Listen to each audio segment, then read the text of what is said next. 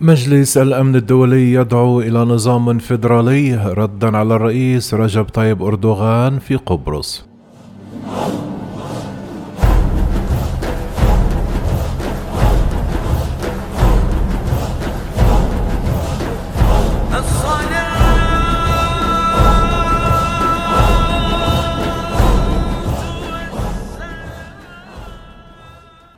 وافق مجلس الأمن الدولي الجمعة على إعلان بالإجماع يدعو إلى تسوية النزاع القبرصي على أساس نظام فيدرالي بمجتمعين ومنطقتين مع مساواة سياسية.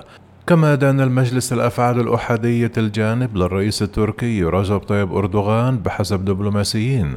كما دان أعضاء المجلس إعلان الزعماء الأتراك والقبارصة الأتراك في قبرص في 20 يوليو من عام 2021 بشأن إعادة فتح جزء من منطقة فاروشا المغلقة. أعرب مجلس الأمن عن أسفه العميق لهذه الإجراءات الأحادية الجانب التي تتعارض مع قراراته وتصريحاته السابقة، كما جاء في النص المعتمد الذي حصلت عليه وكالة فرانس بريس على نسخة منه والذي يفترض تبنيه رسميا خلال اليوم. كانت الولايات المتحدة قد لوحت بإحالة الوضع المقلق في مدينة فاروشا القبرصية إلى مجلس الأمن الدولي بعد إعلان الرئيس التركي رجب طيب أردوغان والزعيم القبرصي التركي إيرسين تاتار بنقل السيطرة عليها إلى القبارصة الأتراك. ودان وزير الخارجية الأمريكي أنتوني بلينكين في بيان مساء الثلاثاء الخطة التوسعية بنقل السيطرة على مدينة تشكل رمزا لتقسيم قبرص إلى القبارصة الأتراك، مؤكدا أنها مخالفة لقرارات مجلس الأمن الدولي. أعلن أردوغان وتتار الثلاثاء السيطرة على أجزاء من فاروشا، المدينة التي تشكل رمزا لتقسيم قبرص والتي غادرها سكانها القبارصة اليونانيون في أعقاب الاجتياح.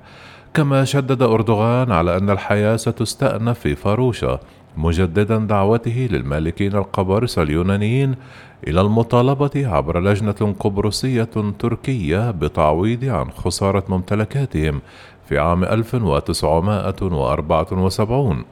قال وزير الخارجية الأمريكي أنه من الواضح أن هذه الخطوة تتعارض مع قراري مجلس الأمن التابع للأمم المتحدة رقمي 550 و 789 الذين يطالبان صراحة بإدارة فاروشا من قبل الأمم المتحدة.